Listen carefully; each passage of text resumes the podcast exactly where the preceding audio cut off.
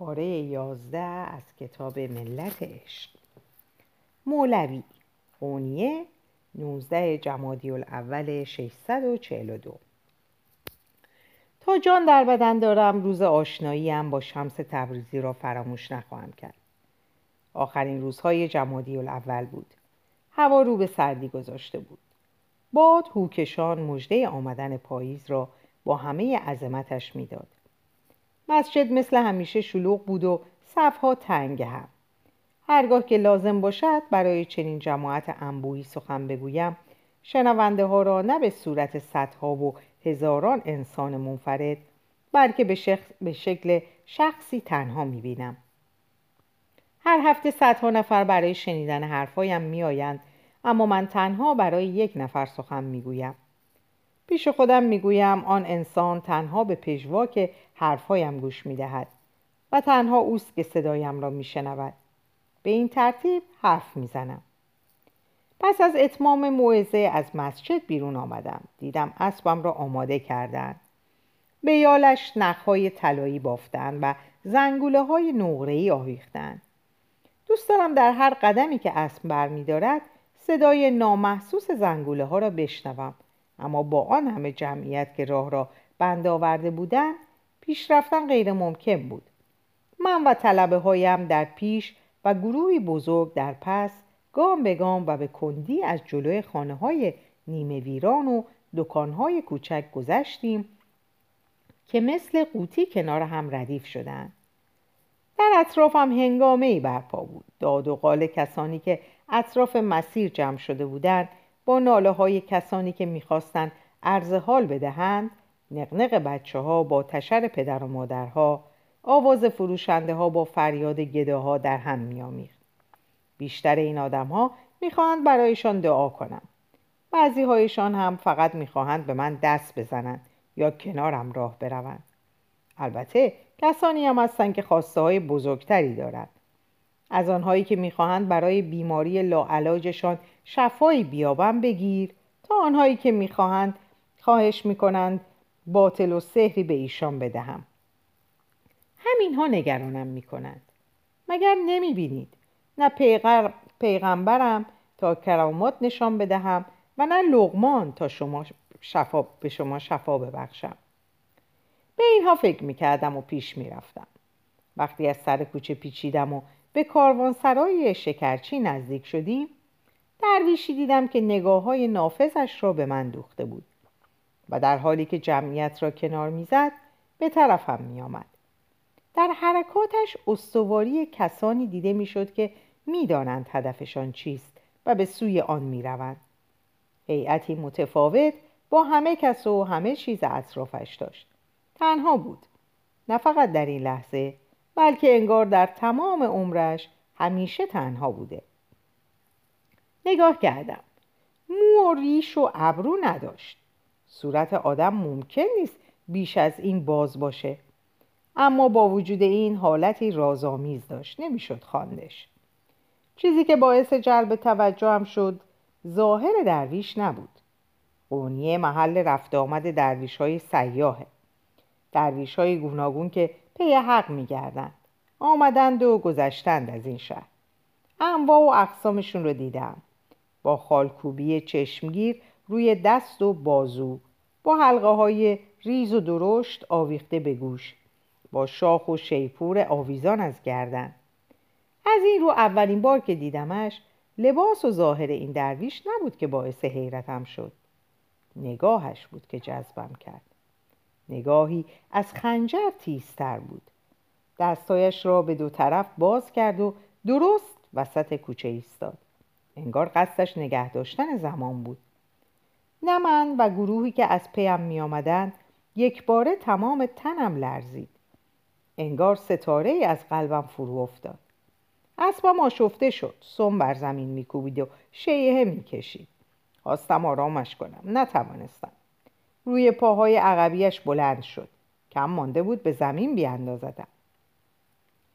درست در همان لحظه درویش چشمانش را به اسبم دوخت.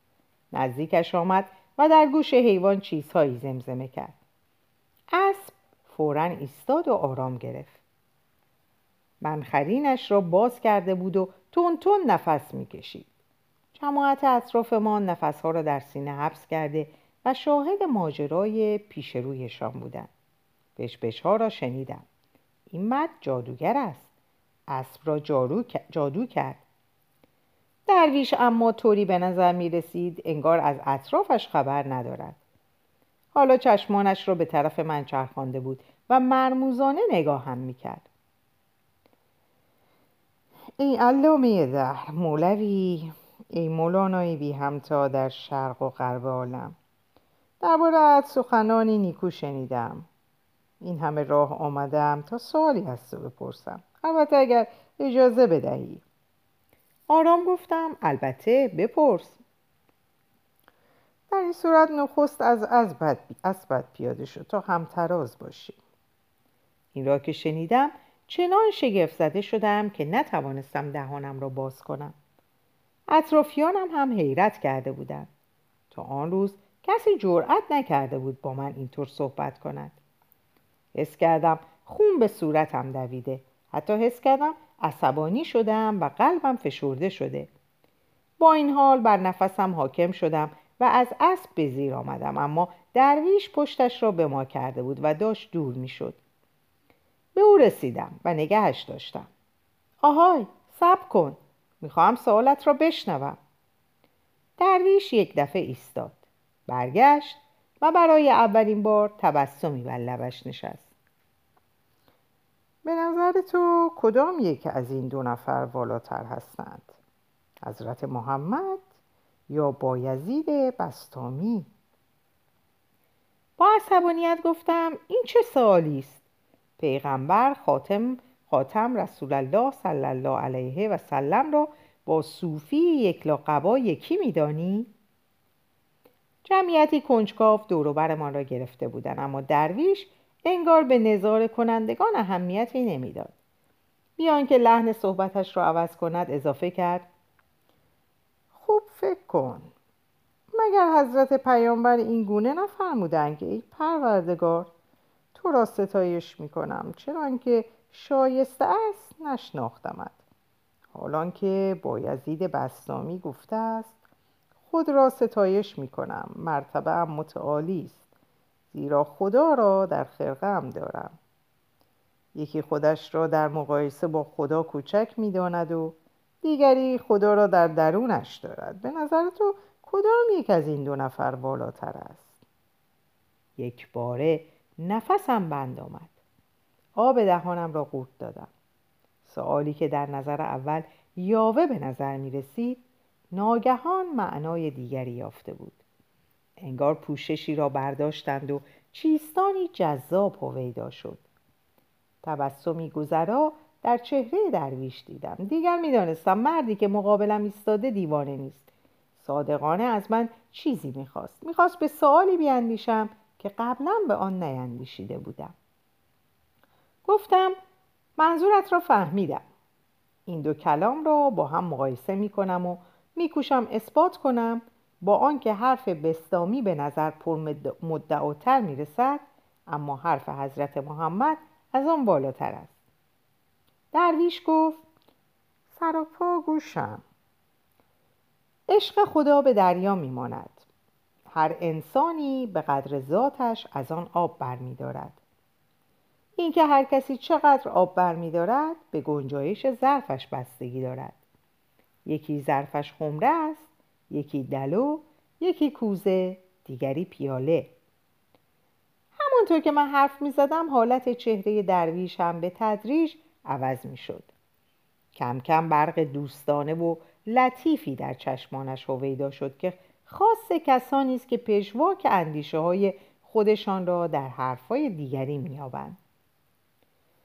ظرف بستامی در مقایسه با حضرت رسول کوچک بود.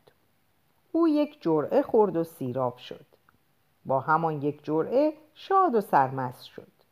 چه خوب، در خودش اثری از وجود الهی یافته بود. اما در آن حالت ماندن به معنای ادامه ندادن راه است. حتی در آن مرتبه نیز خدا با نفس یکی نیست. و اما حضرت پیغمبر بنده محبوب خداست. و ظرفش به این آسانی پر نمی شود. از این روز که خدا در قرآن می فرماید آیا سینه‌ات را برایت نگشودیم؟ سینه‌اش که چنین گشوده شده یعنی ظرفش که بزرگ شده، تشنگی سیری ناپذیر در درونش حاصل آمده. بیهوده نیست که میگوید چندان که شایسته است نشناختمد، حالان که دیارالبشری خدا را مانند او نشناخته. درویش آرام و با اعتماد به نفس لبخند زد، سرش را خم کرد و سلام داد. بعد به نشانه سپاسگزاری دستش را روی قلبش گذاشت و مدتی در همان حال ماند. دوباره که سر بلند کرد در نور ضعیف خورشید در حال غروب دیدم با علاقه نگاهم می کند. با احترام در مقابلم تعظیم کرد. من هم با احترام در مقابلش تعظیم کردم. نمیدانم چه مدت در همان حال ماندیم. آسمان دیگر به سرخی می زد. جمعیت در اطرافمان ناآرام بود. در گوشی چیزهایی می گفتن و انگار آرامش نداشتن. اتفاقاتی را که بین ما رخ داده بود ابتدا با کنجکاوی سپس با حیرت تعقیب کرده بودند، اما سرانجام حیرت جایش را به واکنش داده بود، چون تا آن هنگام ندیده بودند در برابر کسی سرخم کنند. مریدهایی هم خوششان نیامده بود از اینکه در مقابل درویشی عادی تعظیم کردم. به گمانم درویش ناخشنودی جماعت را حس کرده بود، چون با صدایی شبیه پچپچه گفت بهتر است دیگر بروم، تو را از طرفدارانت جدا نکنم. نفهمیدم درد دلی پنهانی بود در این حرفش یا طنزی ظریف، اما فوراً اعتراض کردم. پشت سرش فریاد زدم بیست، نرو، بمان. برگشت، با دقت به صورتم نگاه کرد، انگار ابری از چشمانش گذشت. لبهایش را سخت به هم فشرد، انگار میخواست چیزی بگوید اما نمیتوانست. و در آن لحظه، در آن سکوت، سؤال اصلی را که درویش از ابتدا از من پرسید، سؤال پنهان و خاموش را شنیدم.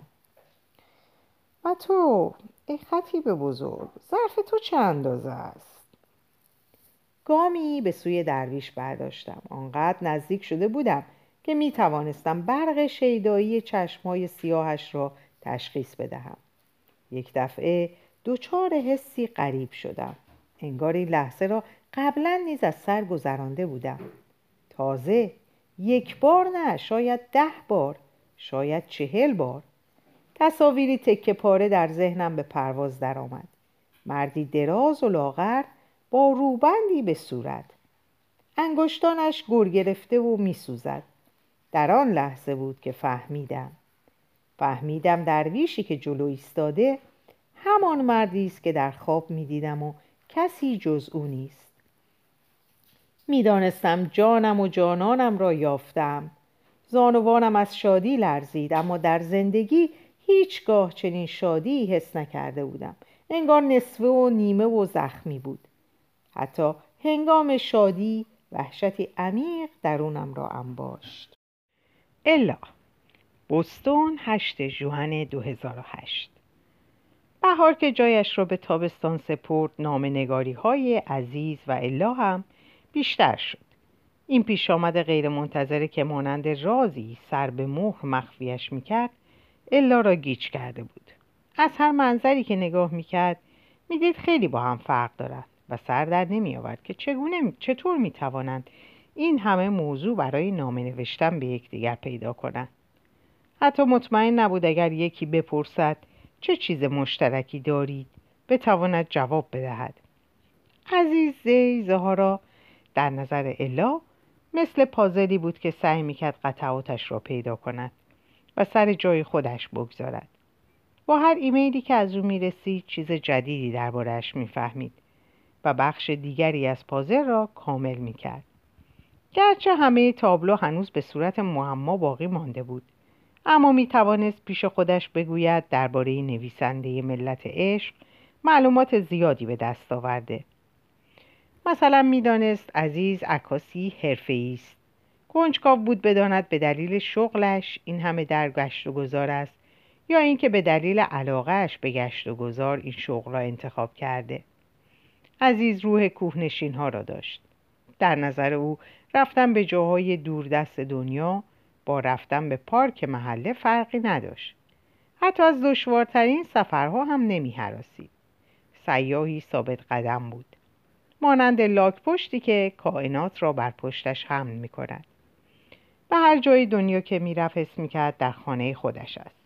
در سیبیری، در شانگهای، در کلکته، در کازابلانکا.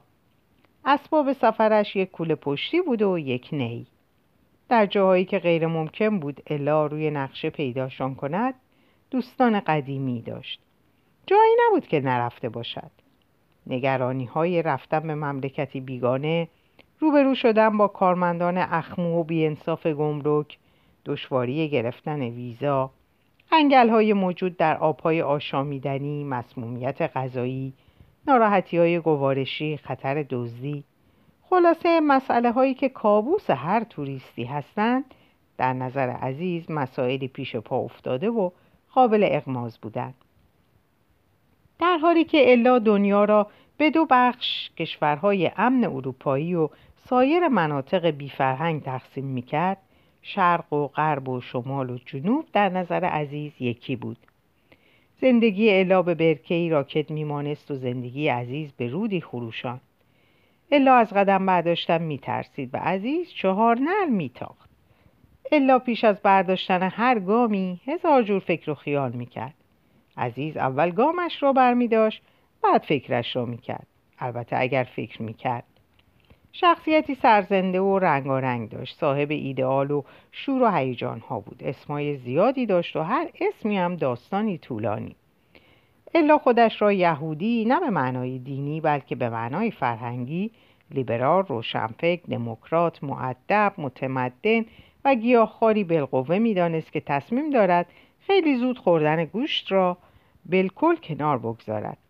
همه چیزا همه کس را به دو گروه تقسیم میکرد، آنهایی که دوستشان دارم و آنهایی که ازشان متنفرم.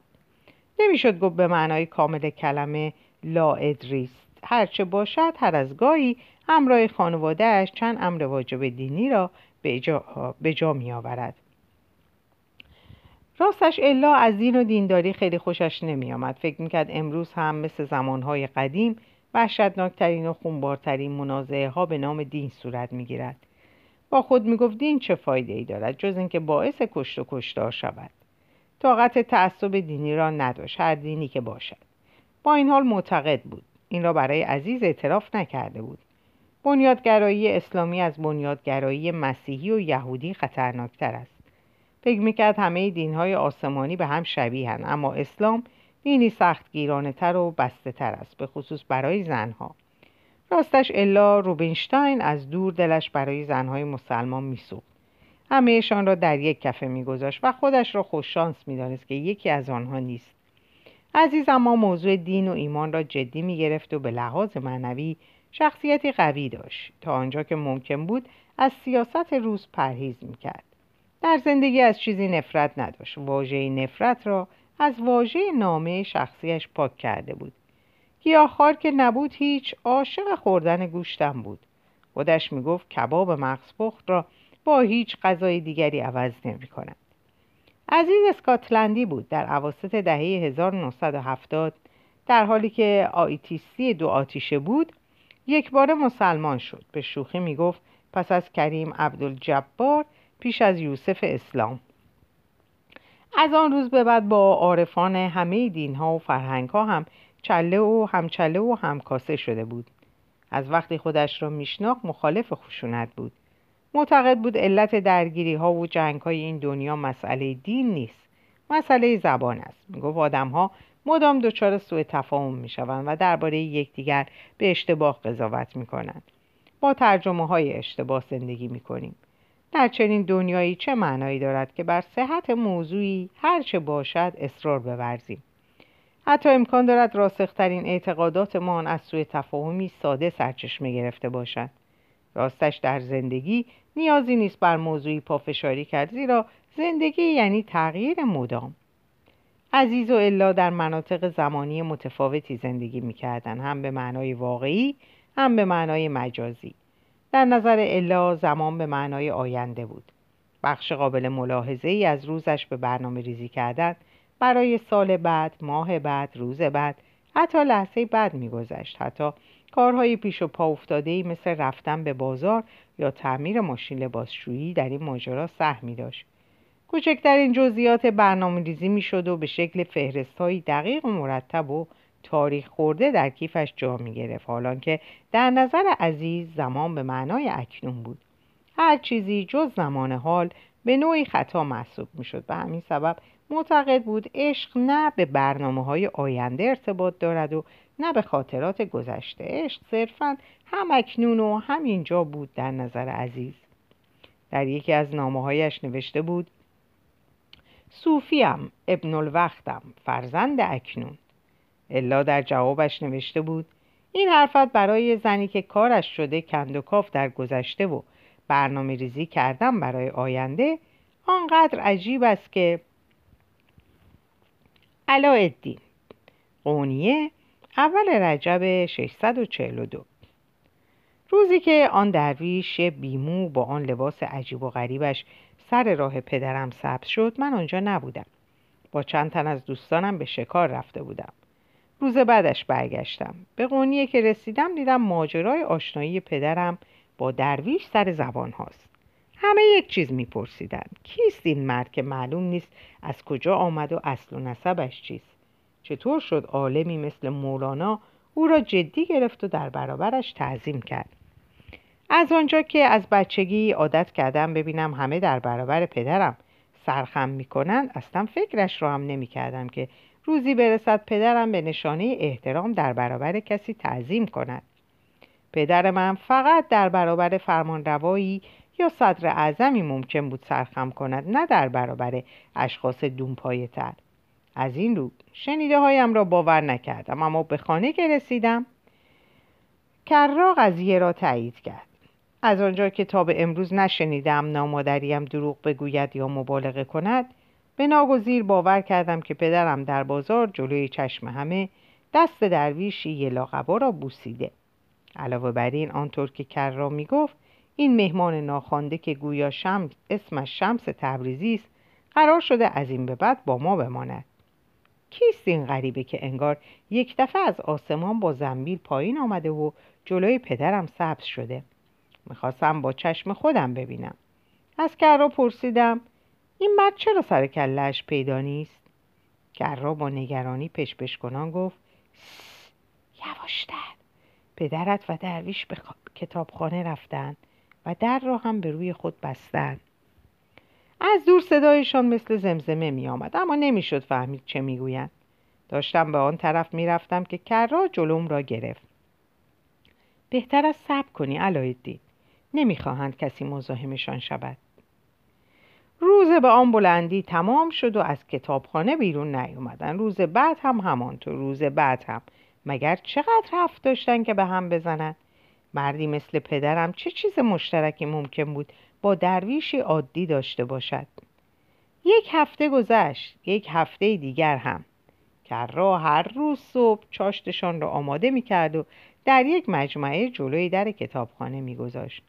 با آنکه هر روز غذاهایی لذیذتر از روز پیش درست می‌کرد، پدرم و شمس جز تکه‌ای نان گندم و پیاله‌ای شیر بز نمی‌خوردند و باقی را می‌گذاشتند. نظم خانه ما به هم ریخته بود. هر روز که می‌گذشت عصبی تر می‌شدم. می‌فهمیدم کج خلق شدم، اما نمی‌توانستم بر اعصابم مسلط شوم. در ساعت‌های مختلف روز چشمم را به سوراخ در می‌چسباندم و داخل کتابخانه را نگاه می‌کردم. اگر در را یک دفعه باز می‌کردم، می‌دیدن چنباته زده‌ام و دارم به حرف‌هایشان گوش می‌دهم، اما برایم مهم نبود. بدون خستگی هر روز زیر نظر گرفتمشان، اما چیز خاصی ندیدم، چون پرده‌ها را تا نصفه کشیده بودند. توی اتاق تاریک روشن بود. جز چند کلمه‌ای که گهگاه انگار در هوا می‌قاپیدم، تنها چیزی که می‌شنیدم پشپچه‌ای بی‌پایان بود. وقتی هم چیزی برای دیدن و شنیدن نباشد، آدم رفته رفته توی ذهن خودش شروع به خیال بافی می‌کند. یک بار کررا در حالی که گوشم را به در چسبانده بودم، غافلگیرم کرد. اما نه عصبانی شد نه سرزنشم کرد. او هم دست کم به اندازه من کنجکاو شده بود. میخواست بداند قضیه از چه قرار است. راستش زنها ذاتن کنجکاوند، دست خودشان نیست. اما روز دیگر برادر بزرگم مچم را گرفت. با حالتی سرزنش‌آمیز گفت حق نداری دیگران را بپایی، به خصوص مخفیانه پاییدن پدر. خودت اصلا کار شایسته‌ای نیست. شانم را تکان دادم. اینکه پدر ما شب و روز تمام وقتش را با مردی غریبه بگذراند و خانواده اش را نادیده بگیرد به نظرت مسئله‌ای نیست، اما پشت در گوش ایستادن من مسئله است. بیشتر از 1 ماه از صورت پدرم را ندیدم. اینطور طرد شدن تو را ناراحت نمی کند؟ برادر بزرگم با عصبانیت گفت کسی را طرد نکرده. پدرمان رفیق و همرازی را که سالها در جستجویش بوده در وجود شمس تبریزی پیدا کرده. به جای اینکه مثل بچه‌ها شکایت کنی و ناله سر بدهی باید خوشحال باشی. اگر کسی را واقعا دوست داشته باشیم خوشبختی او را آرزو می‌کنیم. بیا، این هم حرفی که فقط از دهن آدم صاف و ساده‌ای مثل برادرم ممکن است در بیاید. می‌خواهد همه چیز رو به راه باشد. همه آدم‌ها خوشبخت باشند. از بچگی همینطور بوده. اون نور چشمی پدرم پسر با ادب و با کمالات بوده. من اما بچه سرتق و از دیوار راست بالا برو و غیر قابل درک خانه بودم. شاید هر کسی را در این دنیا برای نقشی آفریدند و اگر همه نقش‌های خوب را قبلا گرفته باشند تو هم نقشی را که نصیب شده میپذیری، چه بخوایی چه نخوایی. ولی عهد بزرگان خاندان و نور چشمان پدرم شدن قسمت برادر بزرگترم بود. سهم من هم بر عهده گرفتن صفات باقی مانده. 4 روز پس از آن که پدرم و شمس تبریزی خودشان را در کتابخانه حبس کرده بودند، امروز صبح اتفاق عجیبی افتاد. باز هم جلویی در چنباته زده بودم و داشتم به سکوت داخل اتاق گوش می‌کردم که ناگهان صدای درویش را شنیدم که می‌گفت دیگر زمان خارج شدن از این اتاق فرا رسیده مولانا. در روزهای گذشته درباره 40 قاعده صوفی مسلکانی که دلی باز و روحی در پرواز دارند صحبت کردیم و هر روز در باب یکی از قاعده ها به تفکر پرداختیم. از آنجا که امروز آخرین قاعده را هم به اتمام رساندیم، بهتر است به میان مردم درآییم. نبودنت لابد باعث نگرانی خانواده‌ات شده. پدرم فوراً اعتراض کرد. نگران نباش. زوجم و پسرانم آنقدر عاقل هستند که حالم را درک کنند و چند روز دیگر نبودنم را تاب بیاورند. شمس گفت زوجت را نمیدانم، اما 2 پسرت به اندازه زمستان و تابستان با هم فرق دارند. حدیث شریف می‌فرماید پسر راز پدر است، اما کدام پسر؟ پسر بزرگت راه تو را می‌پیماند، اما زندگی پسر کوچکت در مجرایی کاملا متفاوت جریان دارد.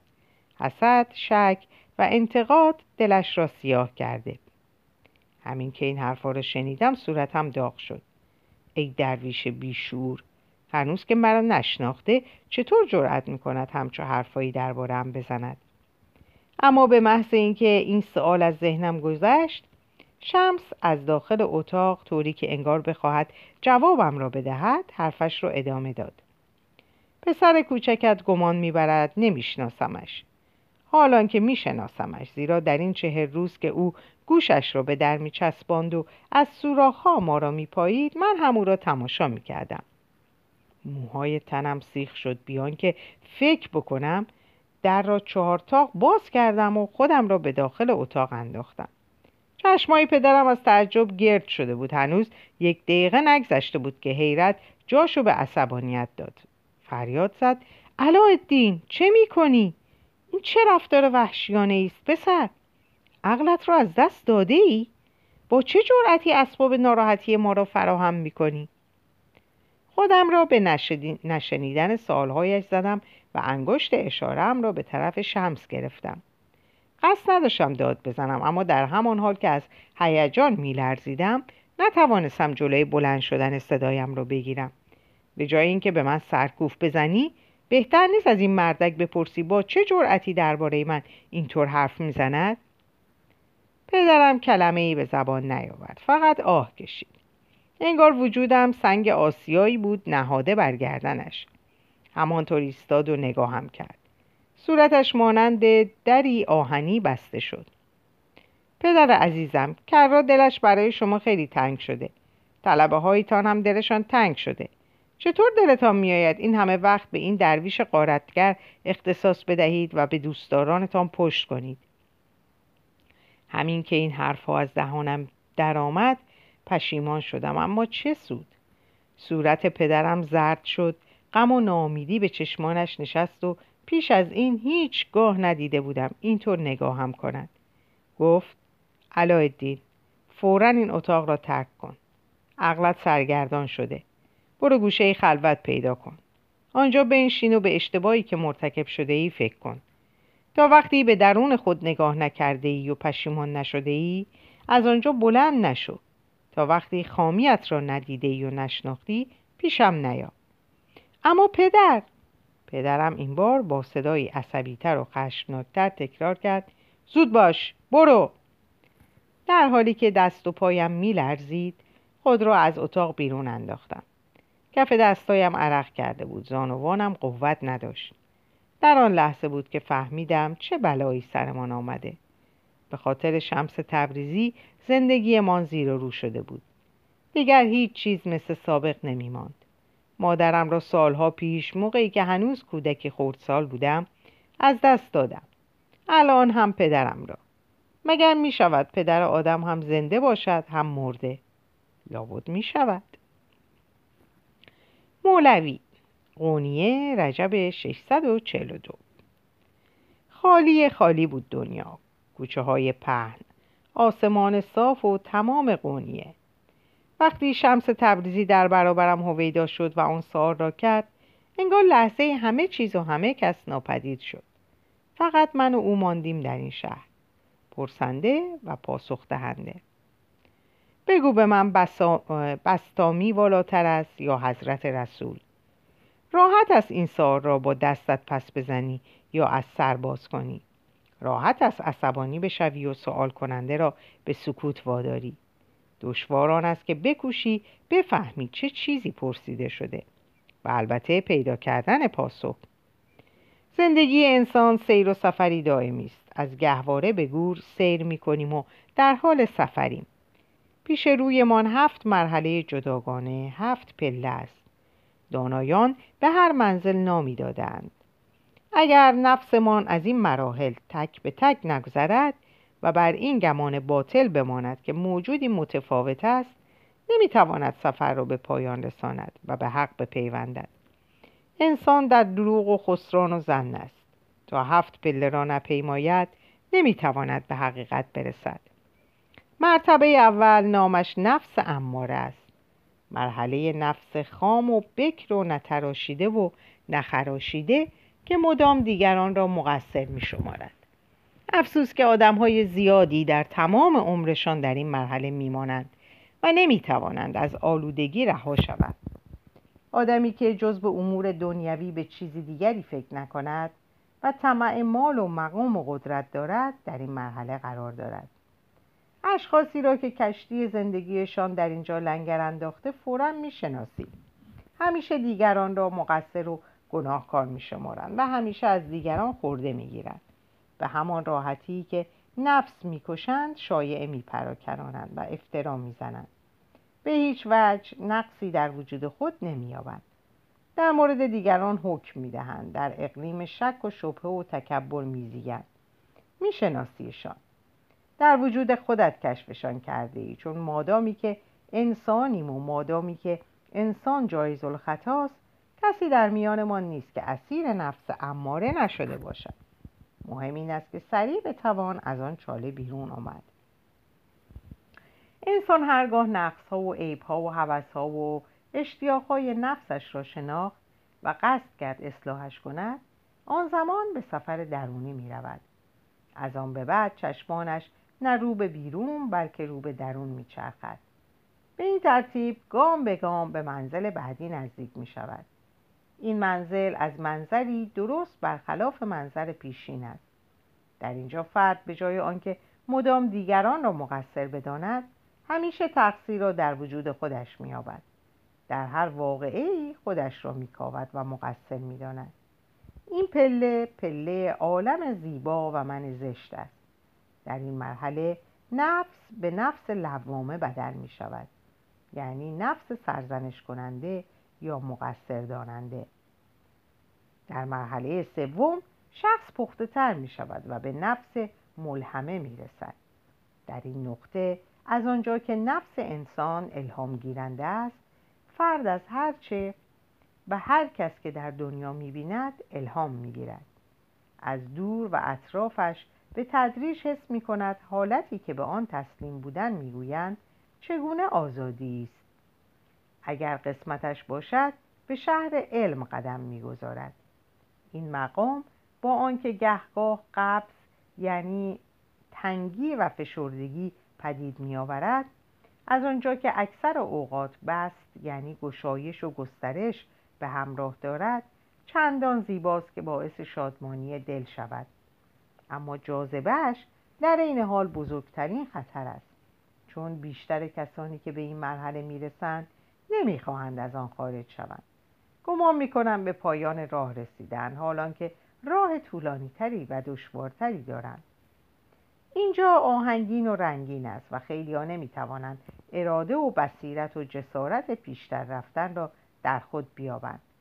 به همین سبب است که سومین منزل با آنکه مانند باغ بهشت لطیف است، برای آنها که هدفی بالاتر دارند نوعی دام محسوب می شود. شخصی که موفق شود از این مرحله فراتر برود، شهر علم را پس پشت می گذارد و به مقام نفس مطمئنه می رسد. دیگر نفس مثل سابق نیست، به کل تغییر کرده. از این رو به آن نفس راضیه و خوشنود هم می گویند. شخص دیگر مالک شعوری بس بالاتر است. چشمش سیر و دلش باز شده. دیگر درد نقدینه و شهرت و مال و مقام ندارد. با دیگران به خوبی رفتار می کنند و فقط هنگام نماز روی سجاده نیست که آرامش دارد. همیشه همینطور است. در نمازی دائمی است. قلبی نمی شکند. حق بنده ای را نمی خورد. بر کسی خورده نمی گیرد و عیوب دیگران را می پوشاند. مال و ملک را به خدای مالک الملک تسلیم می کند. فراتر از اینجا شهر توحید است. به 3 مرتبه پایانی مراتب کمال می گویند.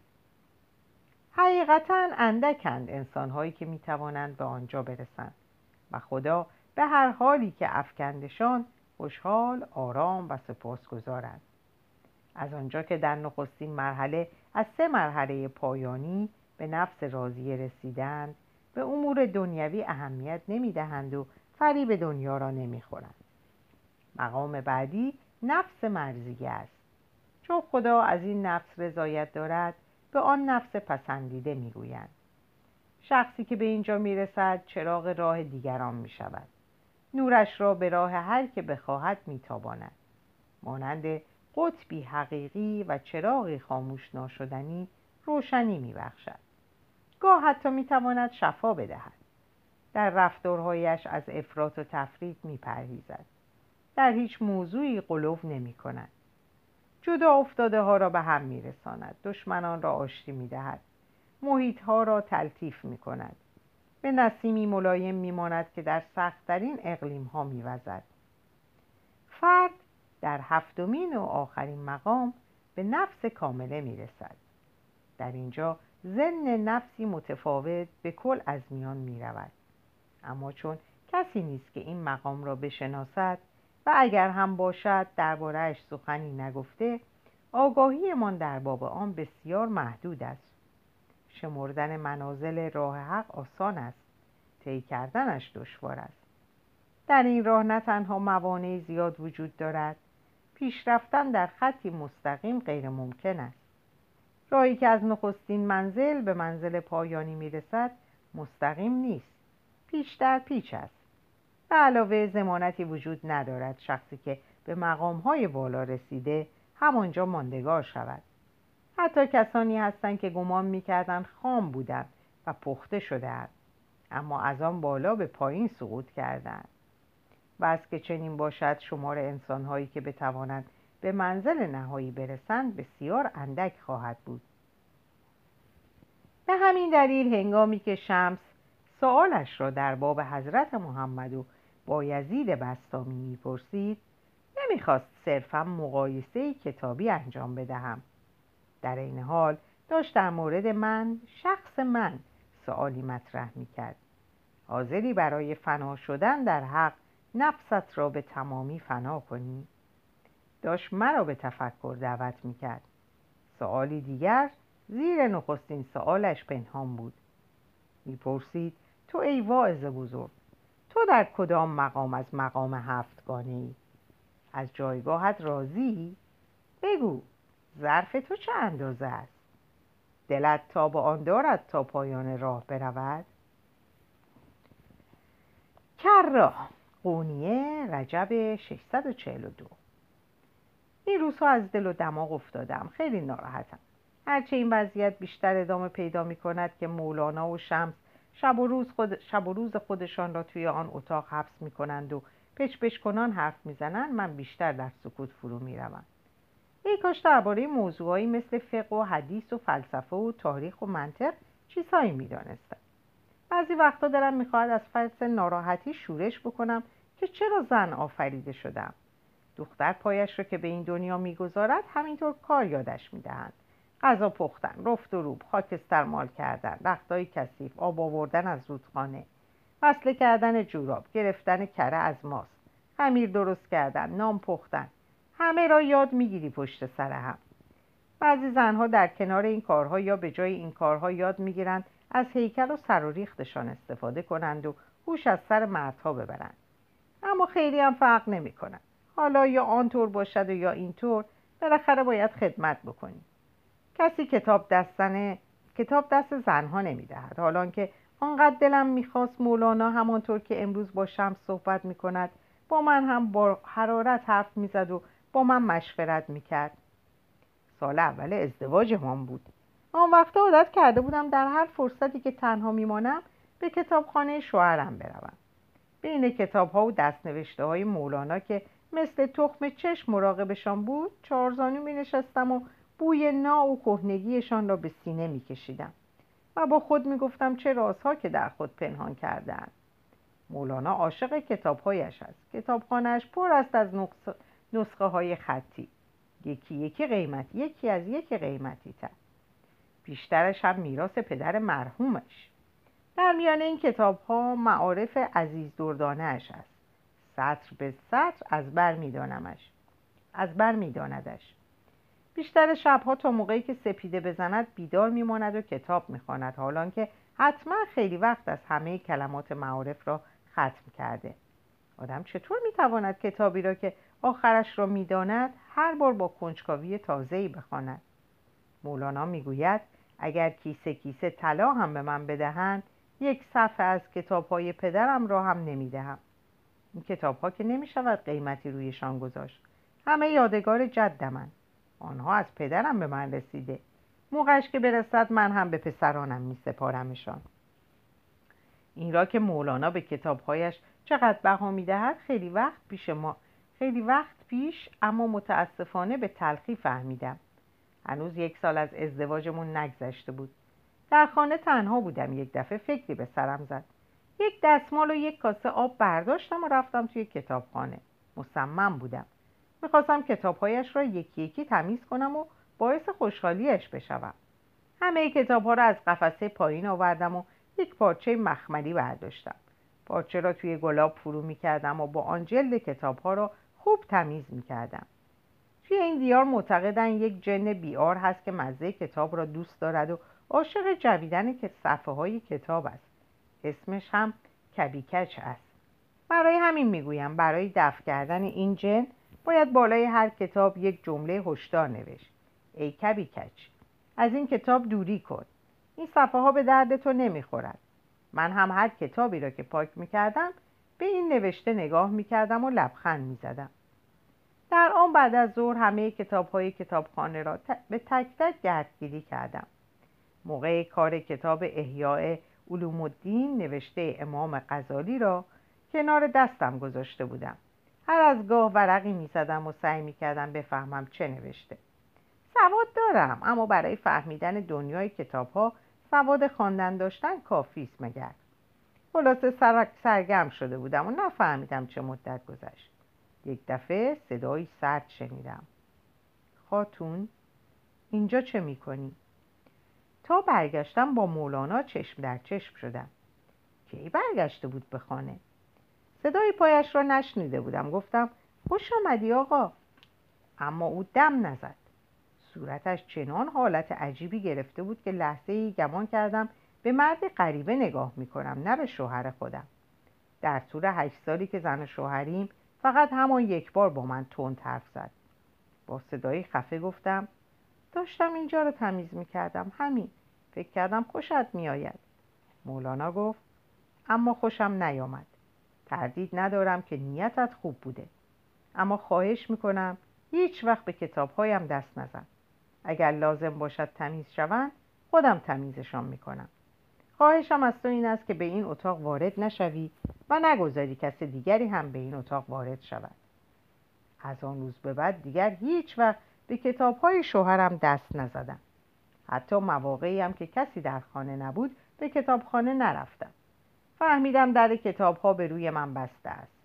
نگو فقط کیبیکچ نبوده که باید از کتابهای شوهرم دوری میکرده. من هم بودم. آن صفحه ها به درد من نمیخورده. با آنکه باعث دلخوری هم شده بود، اما دیگر به این وضعیت عادت کرده بودم. حتی فراموشم شده بود. تا روزی که شمس تبریزی به خانه ما آمد. او و مولانا 40 روز که خودشان را توی کتابخانه حبس کردن، خاطره های قدیمی به سرعت زنده شدند. پس در اتاقی که ورود آن برای من قدغن بود، برای شمس 4 تاق باز بود. لجم گرفت. جایی در درونم، در اعماق وجودم زخمی سرباز کرد که حتی از وجودشم خبر نداشتم. در اینجا به پایان این پاره میرسم. اوقات خوب و خوشی رو براتون آرزو میکنم و به خدا میسپارمتون. خدا نگهدارتون باشه.